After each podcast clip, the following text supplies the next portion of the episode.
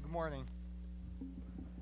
Um, my name is Don Gomber, for those who don't know me. Um, I'm a senior at New Providence High School, and um, next fall I will be attending the University of South Carolina. Um, I'd like to wish all the mothers uh, out there a happy Mother's Day, especially my mom. Mom, I actually ask, uh, you to come up here right now. I'm going to embarrass her a little bit.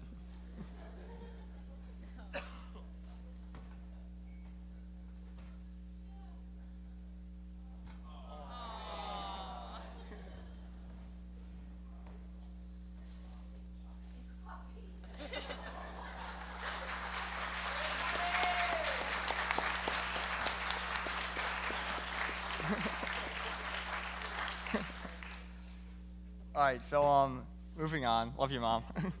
um, I'm going to be reading to you Ephesians uh, six, uh, chapter six, verse ten.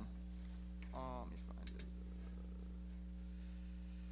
Finally, be strong in the Lord, and uh, and in his and the strength of his might. Oh, that's it. That's the verse. So um, the verse talks about being strong in God and His power. Well, what does this mean to us? When we think of power, um, we think of different things. Some people, to some people, uh, power is represented by money, while to others, it's represented by having authority or control. But being strong in God is completely different. Um, it's none of that. Um, you don't have to be a superhuman strength. You don't, have to have superhuman strength or be a billionaire to have strength in God. Um, to me, being strong in God just means having trust in Him in all times, especially the most difficult times, the times where most people would get angry at God or even turn away from Him.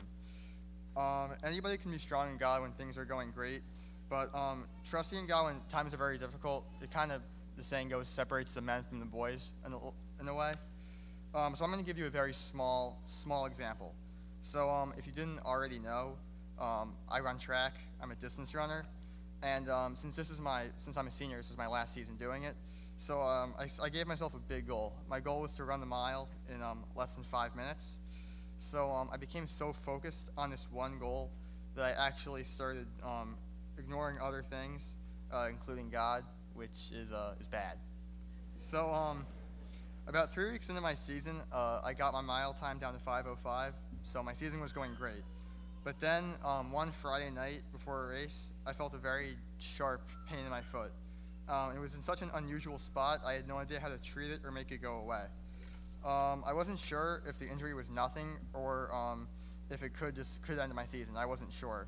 So um, I was very frustrated. I missed a couple of races. I was very angry at God because I thought for there was a chance my season could be over and I couldn't have achieved my goal. So one night uh, I was laying in bed. And I was still a little frustrated, and um, I could feel like God was telling me something.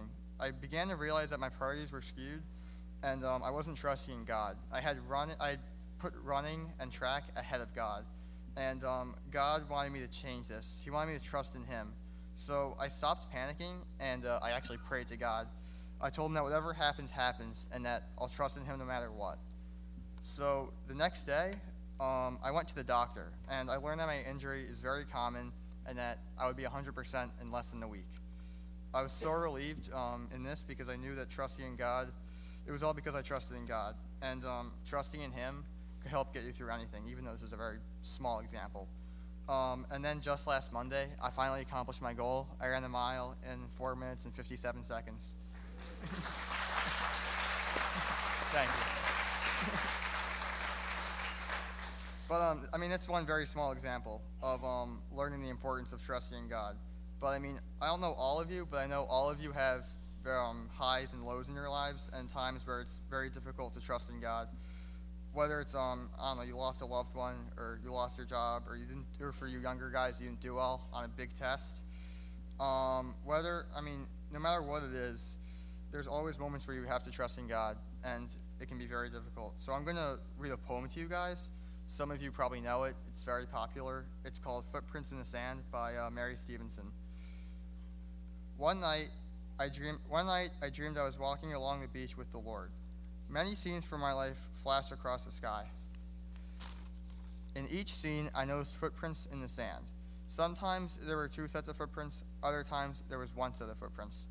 This bothered me because I noticed that during the low periods of my life, when I was suffering from anguish, sorrow, or defeat, I could only see one set of footprints. So I asked to the Lord, You promised me, Lord, that if I followed you, uh, you would walk with me always, but I have noticed that during the most trying period, periods of their, there was only one set of footprints in the sand. Why, when I needed you most, were you not there for me?